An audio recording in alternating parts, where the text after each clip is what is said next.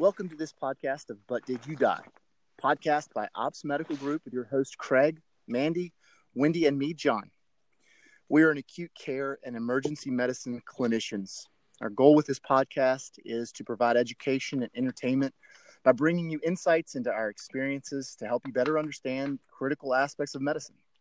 We hope that our stories provide you both uh, an insight into the technical and human side of medicine.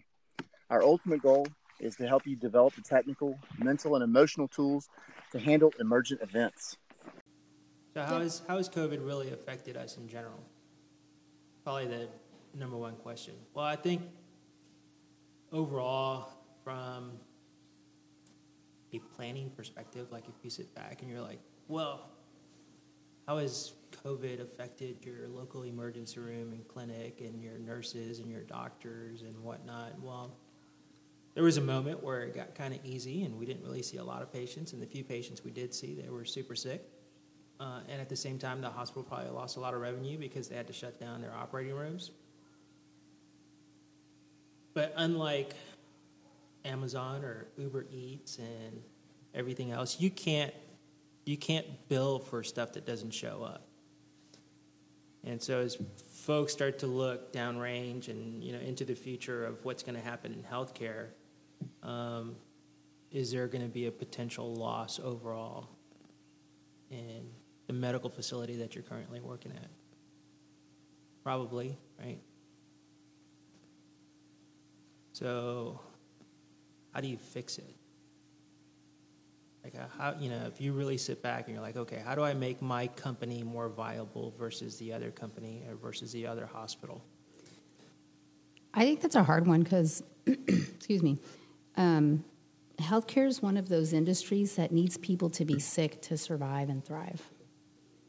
It's like an oxymoron. And nobody, yes, and unless nobody, you change the structure unless you change the structure. and start rewarding individuals for healthy lifestyles, rewarding physicians for preventative medicine instead of, I mean, like there's there's a lot of procedures and uh, scans, images, whatever that are not reimbursed by insurance because it's considered preventative medicine.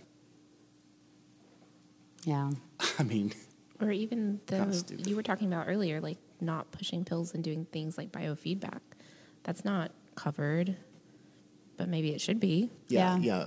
Bio, It would be a, I think, lot better, healthier initial alternative instead of throwing a bunch of pills at people and then now you've developed another problem. Now you've gotten people addicted to God knows what. And or the adverse effects that come along with it. And you've got people who are like, well, why am I having this diarrhea now? It's like, well, it is a side effect we know about. So I, think, you know, the reward system is in place that we treat disease instead of prevent it. Because we're never going to prevent all the disease, right? Like, it's, we're still going to have disease. It's not going away. But we could improve it by preventing it And I think ultimately these you're going to have some corporate death irregardless. You have these big bloated overhead structures that have so much middle management and so many people who are not actually in the action, so to speak, working, that are collecting paychecks or doing things like sitting behind a job. Just like the 200 kilo guy who smokes a pack a day is going to die from COVID when he comes in with his pulse ox of 30, you know. These big bloated corporate structures are probably going to die, especially depending on where they're located. So I think one, you have to reshape your reward system, and two, you have to restructure. That's going to be huge. It also has to be, in my opinion, uh, a legitimate reward, right? So, you know, we have all dealt with certain physician groups where they, you know, don't want to admit their patient for whatever reason because they don't want to lose their reward. And the reality is that patient needs to come in.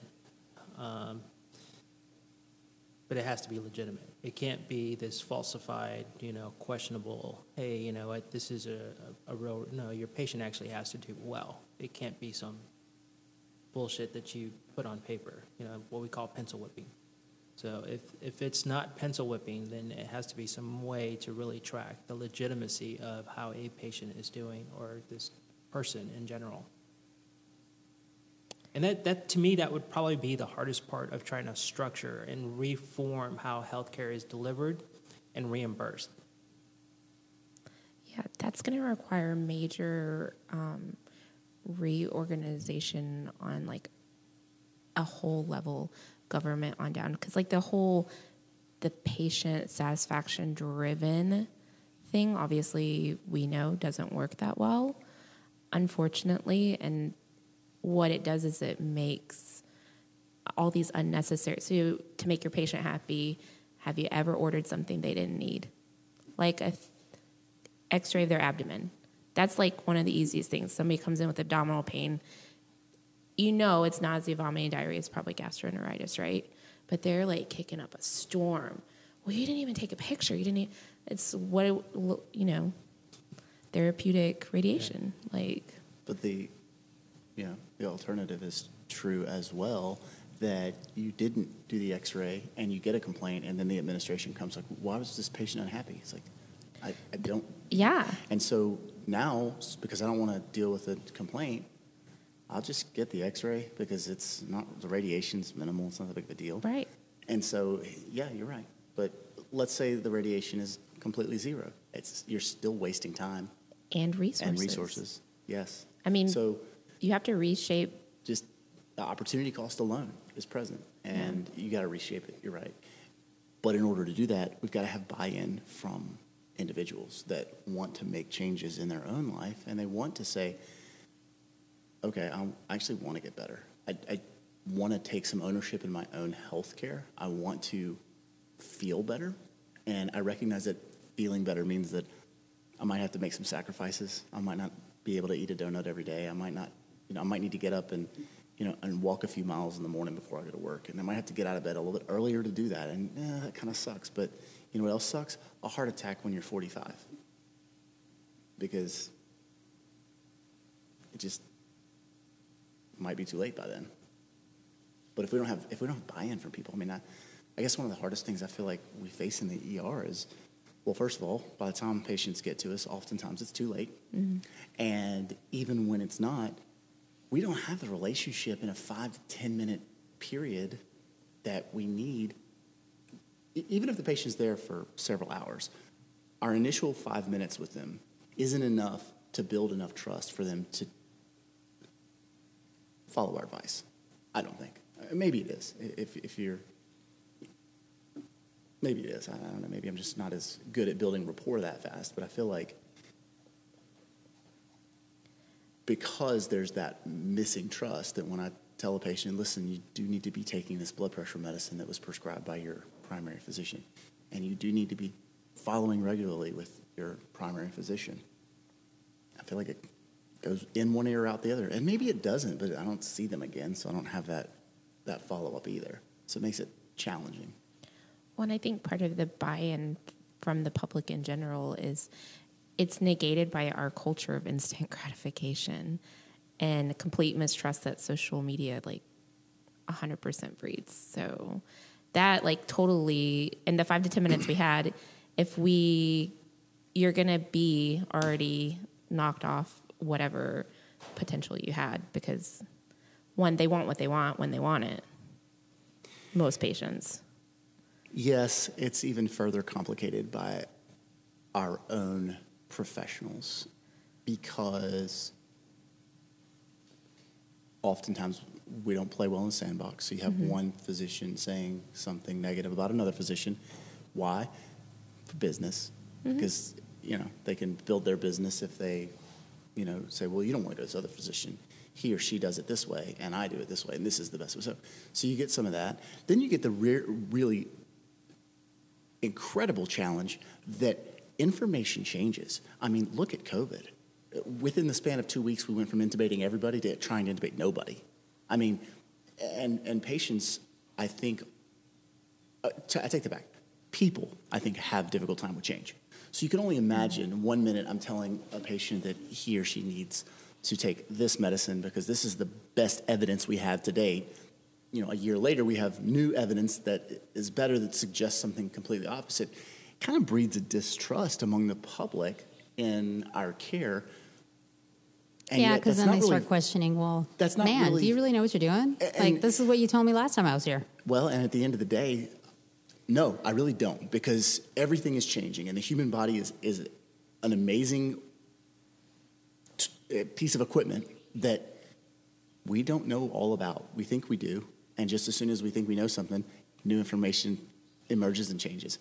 So, you know, that's one thing where I think as you know, providers, we need to be humble. We need to make sure patients know, hey, listen, this is the best information that we have to date, and it might change. I hope it doesn't, but if it does, I want you to know that I'm trying to stay up on it, and we'll, we'll make those changes. You know, again, kind of the, the education, but it's easier when you're having this relationship, a relationship with a patient, or at least I would assume it's easier, than when you know they meet you for the first time and they say, "Well, my doctor said this," and now you're telling me that this medication might cause me to have this side effect. Well, maybe your maybe your doctor did tell you and it, you didn't hear it. Maybe your doctor didn't tell you. I, I don't know. There's a whole lot of aspects to it, Yeah. but there has to be some there has to be some ownership by the individual in his or her own own healthcare.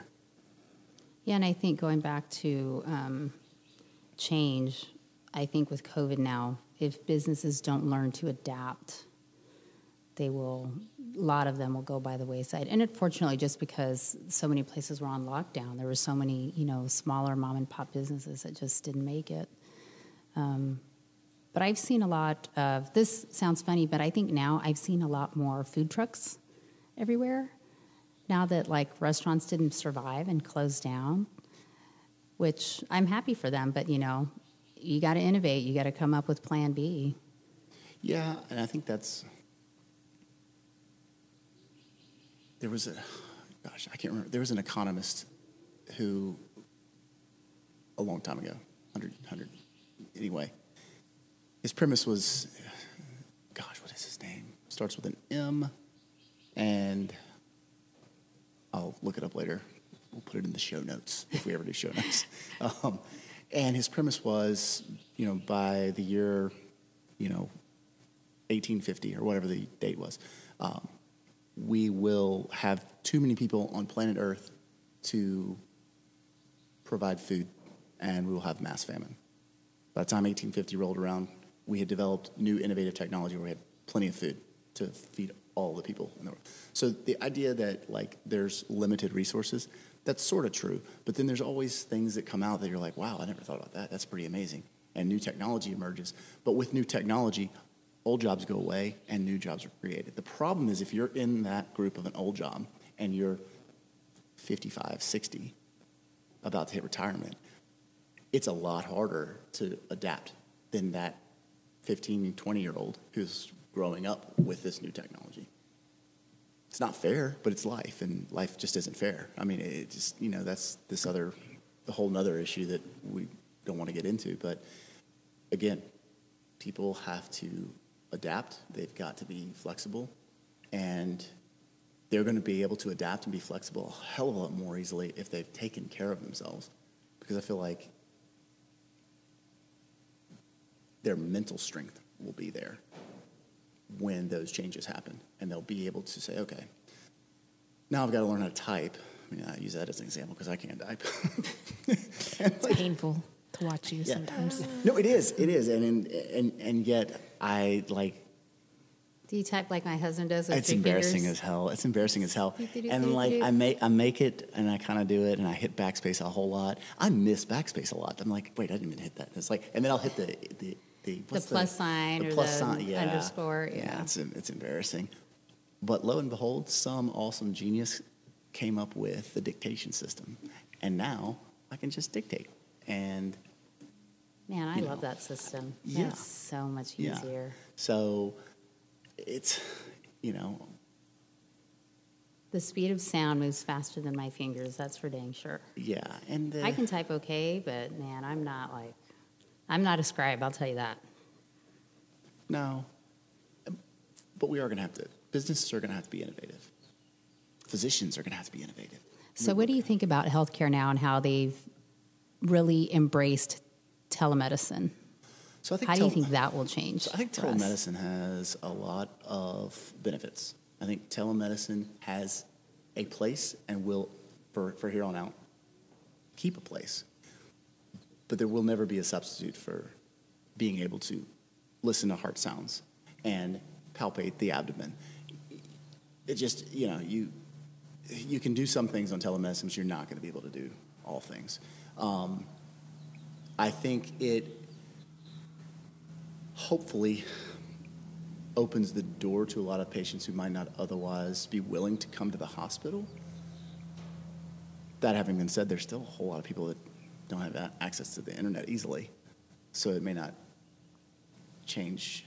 Yeah, I've heard that people. from uh, some of the private practice guys that have, you know, they have their tele appointments set up, and it's usually there was a bad connection, or grandma or grandpa had the appointment made by a grandchild, and lo and behold, like the grandkid's not there to FaceTime with them, and grandma doesn't know how to use her phone, or she's got the old school flip phone, so you can forget that. So, yeah, I've heard different stories about that. I think, I mean, I, I think it's got a place. I think it's got potential. Um, talking to my colleagues in psychiatry, it's been really good for them.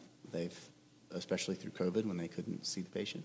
Um, I think that it may be more challenging if you, you know, have a need to do a, a thorough physical exam. Um, so I, but I, I, but I like its potential. I I mean, think it has definitely a foothold. I don't think it's going away. I agree, but it's not a substitute or replacement for a physical exam. Right. Like I But- vividly remember as a new nurse, somebody like came in for chest pain, and the nurse that was taking care of them did not undress them, but the provider did to auscultate. The chest pain was actually I had been stabbed oh.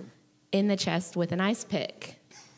But it was like a spousal abuse situation. So couldn't say out front in the open when they're together, oh, I've been stabbed. But if nobody had undressed and done a physical exam Yeah. and looked at the skin, that would have been missed. So I don't there's not a, there's not a substitution for a No. physical exam. So I don't think But but then again, there you know we also see patients in the emergency department for medication refills. So like, oh, yeah. you need a medication refill. That's a perfect place for telemedicine. I mean, you need you know some. And again, I used psychiatry as an example. Not that. Yeah, you know what? I never thought about psychiatry, but that like perfectly fits them right there. Yeah. You now know- I've worked in hospitals where they have teleneurology, which is kind of interesting. I know some neurologists who are adamantly opposed to it, and some who are not. Um, it seemed to work fairly well at the hospital where I worked because there was an emergency physician, boots on the ground, so to speak, doing the exam along with the neurologist watching the exam. And then the neurologist could say, oh, will you have him or, or her do such and such? So it was a kind of a, a co exam, so to speak. That seemed to work well because then the neurologist could view the physical exam and I could communicate directly what I'm seeing, hearing, or. So that seemed to be, be beneficial. Um, but yeah, I I'm- could see that because there's not a whole lot of auscultation or palpation going on when you're doing that kind of neuro exam. yeah. yeah, but if, I do see a gap. So I'm, I- I'm already seeing a gap uh, with it.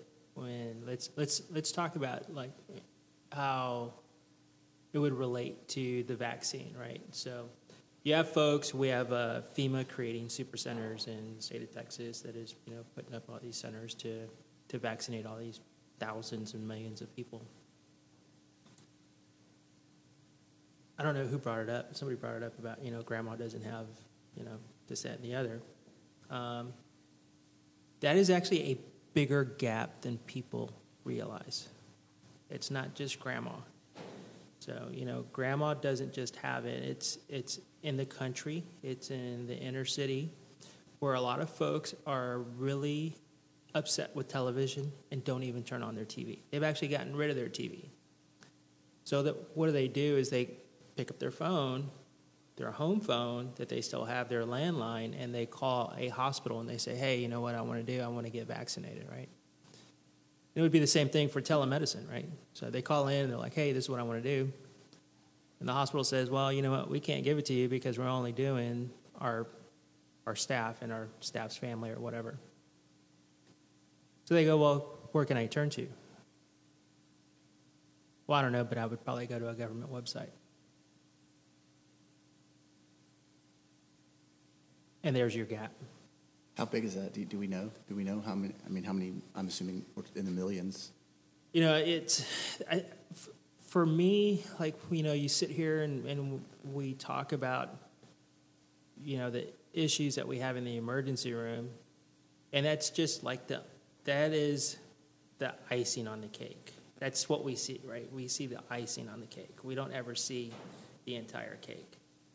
And then, of course, once we get that icing, it's either good and we can send it back home, or it's bad and then we admit it. Um, but the underlying theme underneath is probably a lot bigger than probably we realize. Yeah, you're right. Because I mean, I feel like. I mean, I know nothing's 100, percent but I feel like 100 percent of the patients that we see in the ER are on their cell phone, in one way, shape, or form. Yeah, and, and you're right. For the for the most part, But you're right. That's that's just what we see. that's what we see. Yeah. Yeah. It's not what's really going out in the community. And, you know, what you see, you know, what I hear from certain folks is like, okay, so your kid goes to school, your kid's on the internet, but your kid watches what while he's on the internet? He's on YouTube, he's, you know, watching South Park most of the time or some crazy TV show, but he's not ever paying attention to the news. And then, you know, mom doesn't get on the news, and then grandma doesn't know about the news. And so there's a whole family, and then the same thing's happening next door. It's, it's you know, and then on top of it, you throw in how the education system, you know, is the education system saying, hey, you know what? By the way, you can go to these government websites if you need help with your health. No, Well, not if you don't have the internet. Yeah. Yeah, but even at the schools, right? Like I, I've never even heard of anybody saying, "Hey, my kids have never come home and be like, hey, Dad, you know, I learned about this today." Yeah, but it, that's, I don't know, it's been a while since I've been in high school, but uh, most of us were pretty healthy in high school. I had, I had no interest in looking at, I feel mean, like we unless I still twisted have my like ankle. current events or something though. Like it's part of Yeah, but, something. Like well, some. Yeah, but we had the been a long newspaper. We had the, know had the newspaper. anymore. Yeah, that's exactly right. We had a newspaper, and on a newspaper, you could go and look and be like, "Oh, look, Yeah. look what's happening this weekend." You could go to the weekend event. The you know, newspaper is online now.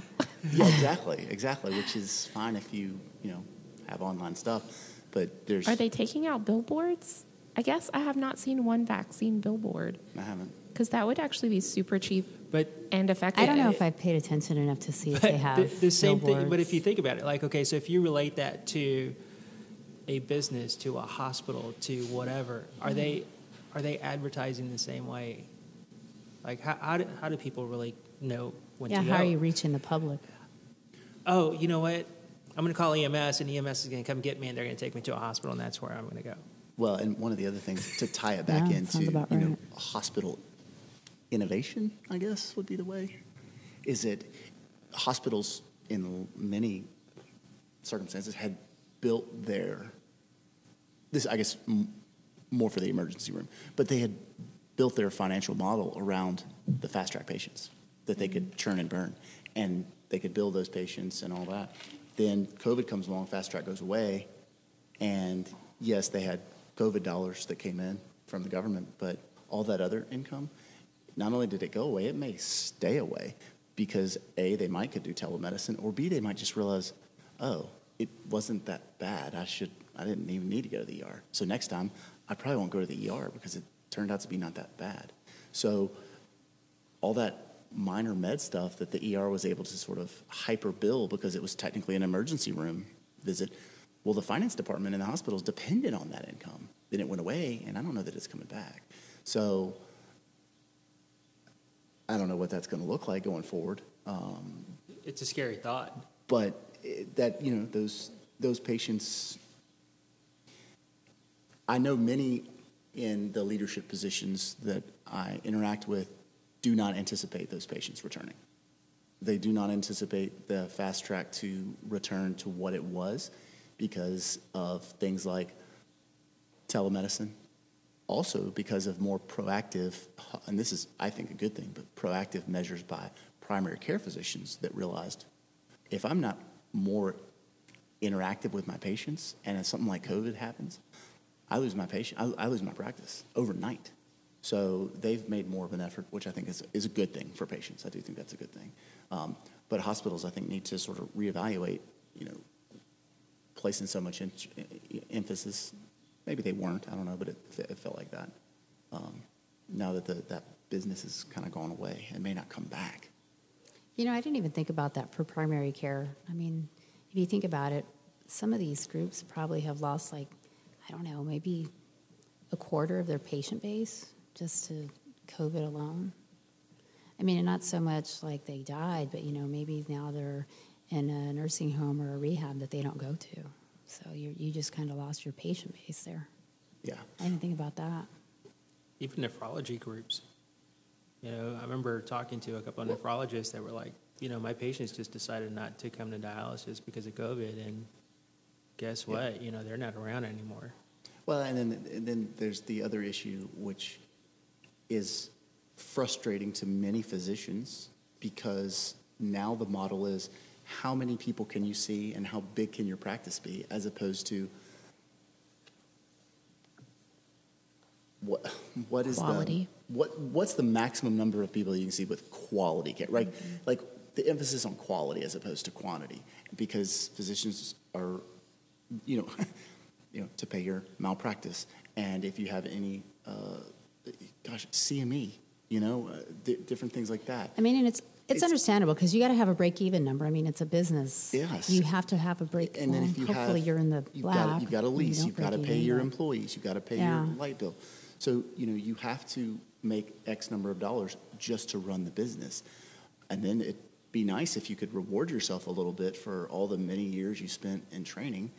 Um, and yet, to do that, you have to have many, many, many, many more patients now than you did 20, 30 years ago because insurance companies have decided, well, we don't have to pay you as much. So you end up with more of a volume focus as opposed to a quality focus. Um, I don't think that happened overnight, but I do think if you look retrospectively, that's, that's what we've, we've seen. And I think hospitals fall in the same category. You know, I sit in meetings and they talk about, well, you know, how, how can we get more people into the emergency department? How can we get more people into the hospitals? Like, okay, I mean, do you really want to like? It's like And you're that's like kind of a messed kind of up morbid. notion when you think about like, hey, how, many, how many can we it's get not like sick? how many Like, pe- how many people can I, people? Like, I mean- get more more people can I get into this restaurant or you know how many more it's like- people can I get like into my salon chair? Like it's the, like the conversation how many should be how can we sick keep people? them out of the yeah. hospital? Like that should be the conversation. But even if you go back to what Craig was talking about and the lack of resources, maybe it's something as simple as like a community outreach. Like, because Yeah. most hospitals Yeah. only you go there because your grandpa went there or because of word of mouth in the community or you know it's right down the street or you have no choice because ems dropped you off and you don't want to be there because you know your reputation is horrible but maybe that's going to be part of covid is reshaping how you interact with the community as a hospital because you don't necessarily maybe want them to all come for fast track minor things because you don't want to be this super spreader anymore. Um, but your outreach in the community is going to have to be reshaped, refocused, and rechanged to ensure that you still have a patient base and still continue with new growth. But I think that the smart hospitals, those that are competitive and will stay competitive in the market, Wendy's trying to drop her microphone. I I'm, am. I'm I just thought you were going to eat it. I thought I was too, like right. Still, still on the edge there. Still, it's just I know. Well, I living was on the edge living there. on the Awesome. edge. But I think that the, the hospitals are smart and that are going to remain competitive, are going to find positions for individuals to, to do just that, to reach out to the community, to connect people in with the appropriate care. And you know what? If the appropriate care means you need to be in the hospital, be in the hospital. Mm-hmm. But the goal shouldn't be how do we get more people into the hospital? The goal should be how do we keep people healthy and out of the hospital? I mean, it doesn't matter. I mean, we're yeah, always going to have if they people need the hospital, we are the choice. Because we have people in place that have Yeah. Because we connected bring with the community. quality. And we bring the quality. And because all of a And sudden, we've reached out. Well, Yeah. But we're also not so focused on like fast track that we're overwhelmed. So when you get a sick patient, take your time with the sick patient. Mm-hmm. You, you, you've got the time, you know, as, as opposed to you better hurry up because you got other people coming in with Because you need to do ingrown at toenails. least two and a half an hour. yes. You know, I've always wanted to like meet the person that created the phrase fast track and just like beat them. Punch him. It's, it's I mean, they call it different things like rapid Oh, they- medical assessment They, or. they have idiotic things that they oh, like yeah. some quote smart person dreamed up that they're like we're going to now call it this. It's like when they There's switched one with- that I've heard, Power Pod. Oh my gosh, oh, wow. Yeah. that sounds awful in It so sounds many like a different tide on steroids. Yeah. It- People that work there will know what I mean when I say I it. have, so I that'll have be tide and interesting. So I have a power pod. Yeah.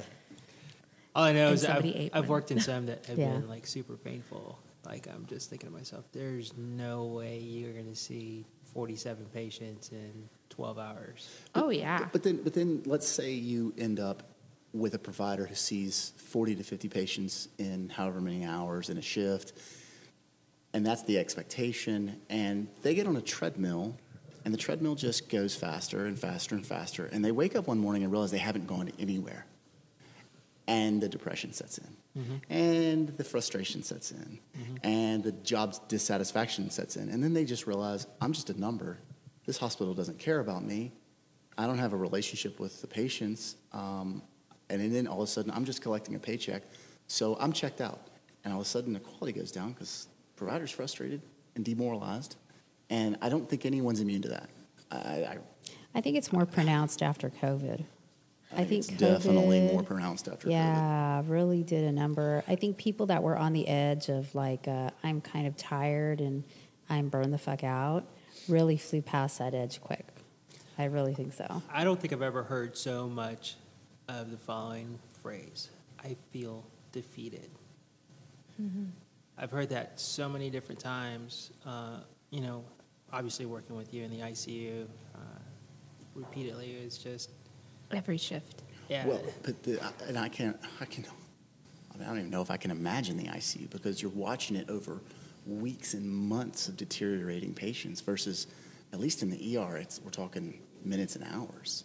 So it's, for me, psychologically easier to deal with that than, you know, my months in residency spent in the ICU were fantastic. I got a great learning experience out of it, but I could not do it day in and day out because of the challenge, the psychological challenge of watching a patient deteriorate, and you get to know the family, you get to know, in some cases, you get to know the patient, and you keep thinking, "Oh, this is going to get better," and then it doesn't. And yes, defeat it. And I can only imagine COVID just took that and said, "I'm going to really crush you all.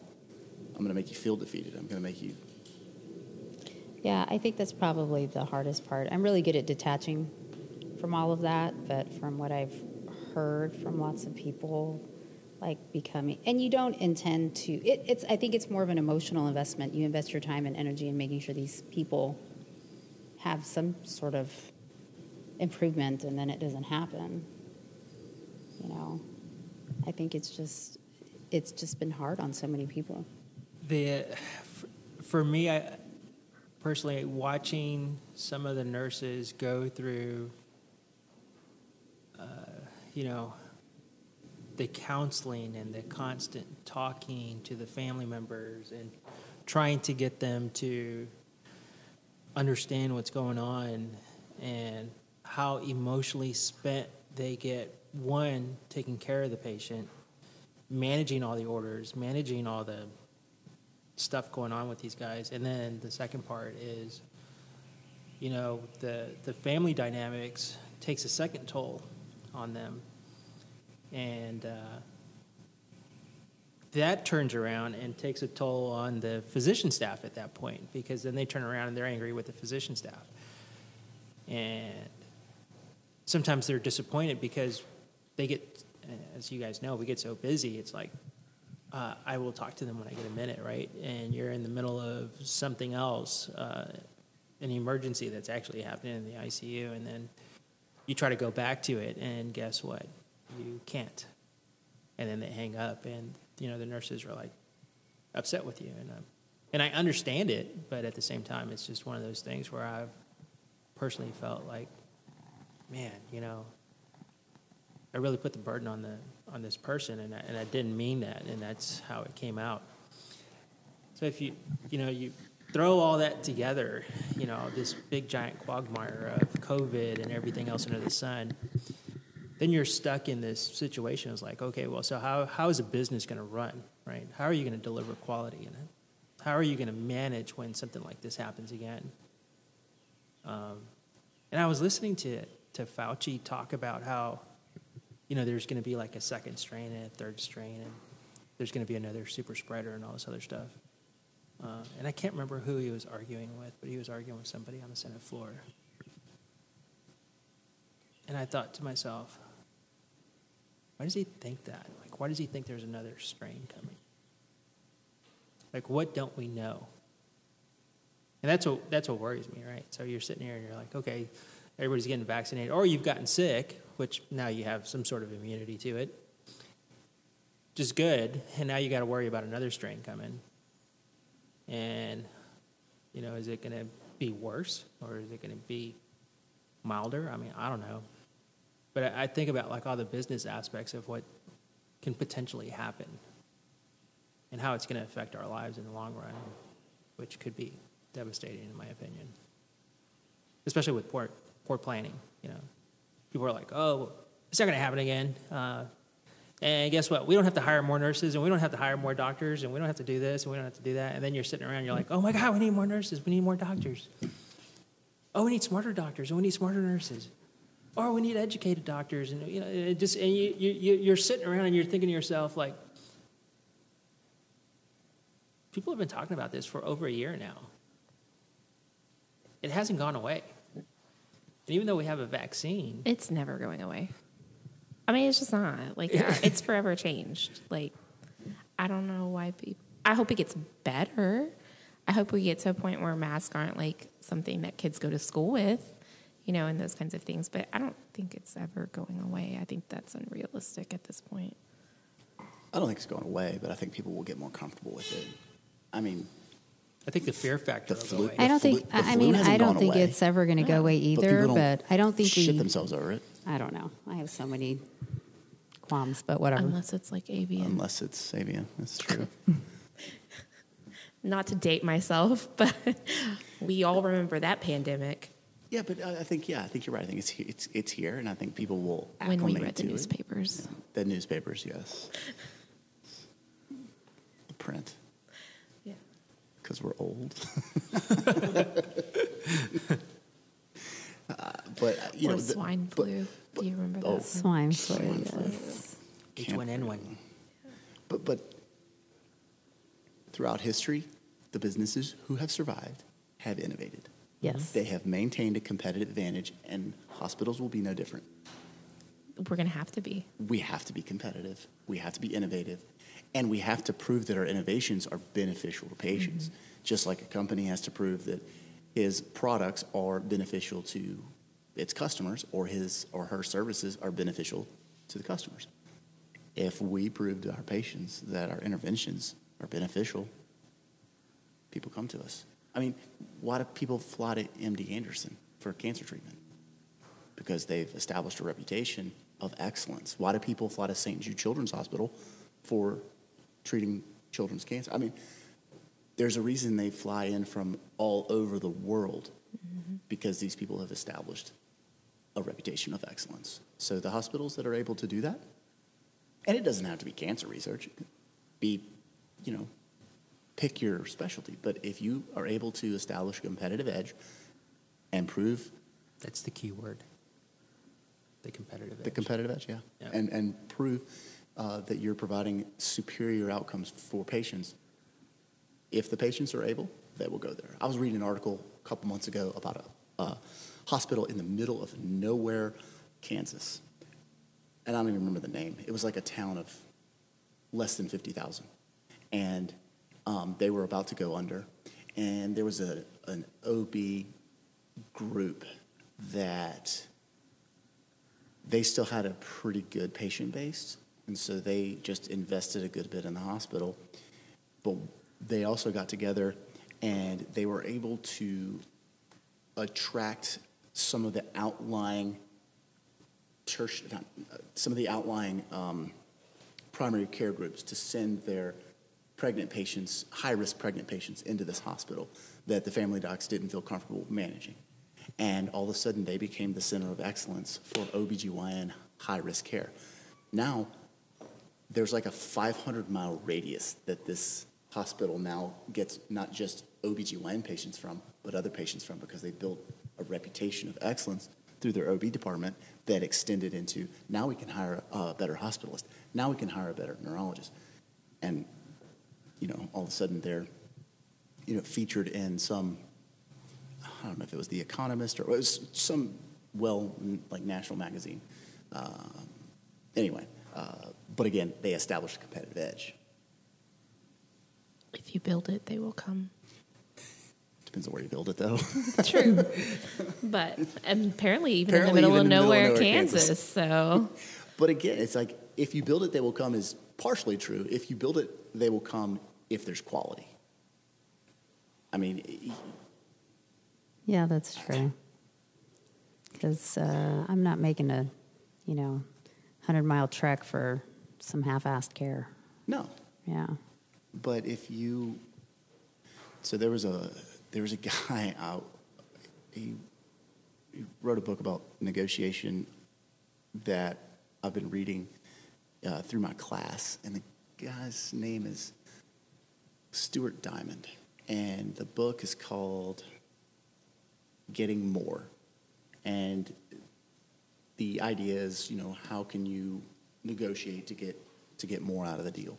But he uses a lot of different examples. But one of the examples he used was he had um, extensive coronary disease that required a bypass, and there was a particular surgeon in New York that he wanted that was world renowned for his uh, expertise in cardiovascular surgery, and this negotiation expert uh, reached out to him, and his office said, "I'm, I'm sorry, you're, you know, he- he's booked. He's not going to be able to get to you until you know, 2045, you know, whatever." Yeah. Um, and so he, um, so he got to, I guess he found an, an email address for the surgeon.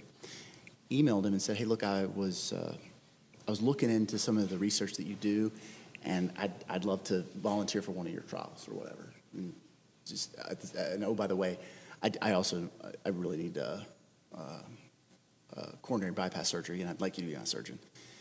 Well, the surgeon was actually impressed that he contacted him and had looked into his research, reached out to him and said, "Yeah, I'll uh, I'll do your surgery, and thanks. I'd, I I love the fact that you looked at my research, and I'd love you to be uh, one of my in my one of my trials." So you know, this guy showed an interest in someone and found a way to have a competitive edge to get in to see this surgeon.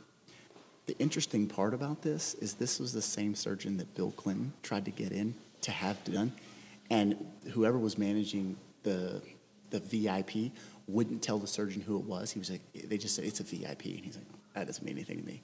So Clinton didn't get his surgery done by this guy because he he never made a connection. Yeah. And so in this particular example, the the connection was the competitive advantage.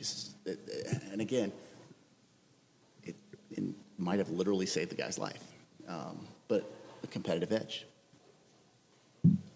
Nice. Just thought it was interesting. But I was talking a lot, so. having a competitive edge with a good reputation is is I so for you know when I think about certain hospitals and you know for something like you said you know like we hospitals should actually be trying to push to keep people out which I think for a a big majority and I think of like a teaching institution which is what they do right? They they really push to keep people out of the hospital versus bringing them in um, and even for probably a lot of family practice folks, they probably want to keep their patients home versus, you know, putting them in the hospital. trying to have a competitive edge when you have a questionable re- reputation and trying to change the dynamics of it is going to be really difficult. Yes. You will never have a competitive edge that is sustainable without being able to produce quality outcomes. You, you might initially be able to fake it, but over time, it will not be sustainable. Over time, if you are not providing quality service and quality care, quality product, you won't last. Doesn't matter how competitive you are. I really wish we had a video right now It's pretty funny, isn't it? because we have a longhorn There- literally tapping on the building. There's a, definitely a Texas Texas you Longhorn. definitely know when you're in We're in Texas Texas, yes. slash podcasting at Texas. Can't, can't make it up. Definitely a different environment when you have uh, Dr. Hamilton sitting on a bale of hay. Yeah. we should like take pictures of that and upload it because people will not believe us. Though we're going to be like, these guys are drunk off their ass or full of shit. One of the two. No, with the tractor right next to him. Yes. Yes. Yes, that's how, you know, I didn't even think about that. Yeah. Very uh, Texas picturesque That is our that is our competitive edge. right there. the tractor and the longhorn, definitely. It's definitely a sign of humility.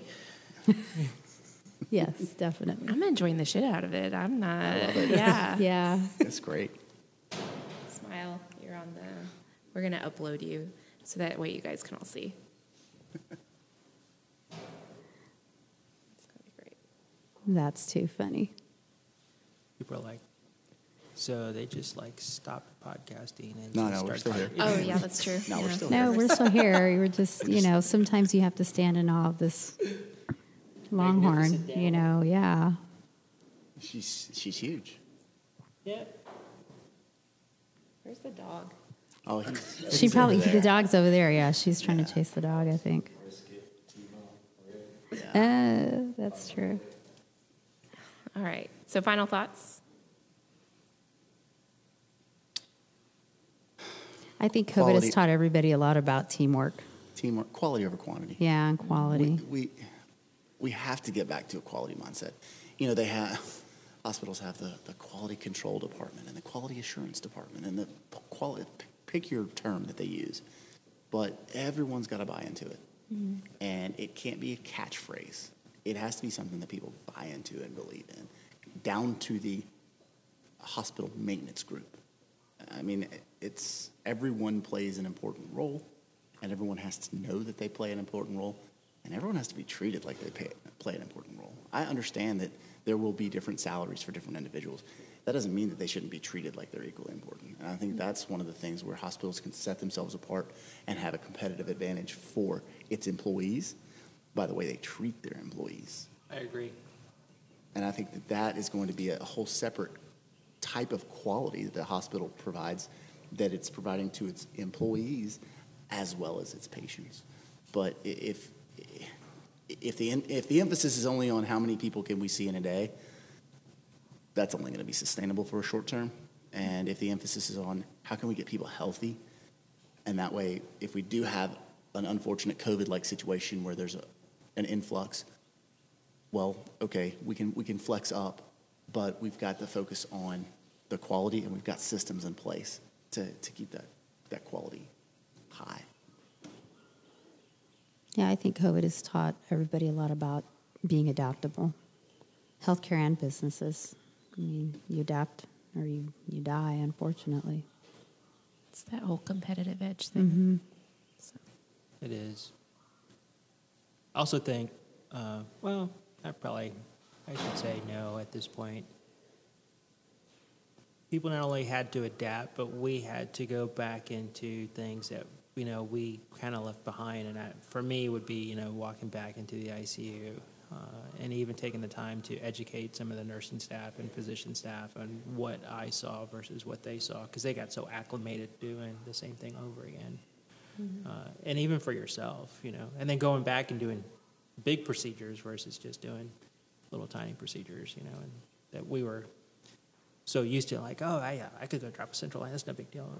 Oh, now I'm putting chest tubes in. Oh, now I'm, now I'm putting Quinton catheters in. You know, it's just, uh, yeah. And that is the competitive edge when you can up your game to compete, you know, against a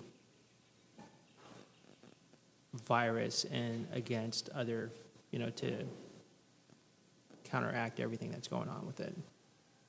That that's to me probably uh, the number one thing, and then how to change your business dynamics when it comes to it, because you have to. Well, then I think for whether it's you know business business executives, nurses, doctors, physician assistant, nurse practitioners, having a sort of uh, a humble but drive to continue to learn is in and of itself a competitive advantage. Absolutely. If you haven't done a central line in 20 years and you're like, oh, I can't, I can't. Well, if you say you can't, then you can't. But if you're like, you know what, I need to brush up, I need to, to, to relearn how to do this, and you're humble enough to say that, okay, I do need to relearn this, but you're willing to do it, that's a competitive edge right there. I agree. You know I agree because I say all the time, I don't know, let me try. I know. Anything else? mm Awesome. Well, thanks, guys. I appreciate it. We'll talk to you next time. Our hope with this podcast, But Did You Die, is to provide education and entertainment by bringing you insights into our experiences to help you better understand critical aspects of medicine. We hope that our stories provide you an insight into both the technical and human side of medicine. Our ultimate goal is to help you develop the technical, mental, and emotional tools to handle emergent events. If you are interested in learning more about the training and consulting services offered by Ops Medical Group and how our leadership and teamwork platforms can be of service to your hospital, medic teams, or business, you can contact us through our website, opsmedicalgroup.com, which is opsmedgrp.com, and please follow us on social media Facebook, Instagram, Twitter, and LinkedIn. Lastly, Although we are medical professionals, we are not your personal medical professional. This podcast is in, in, no way to serve as diagnostic information or advice, nor is it to replace any personal medical care that you may need. If you are worried that you may need medical care, please see your private physician or closest emergency department. If you think that you need emergent care, please dial 911.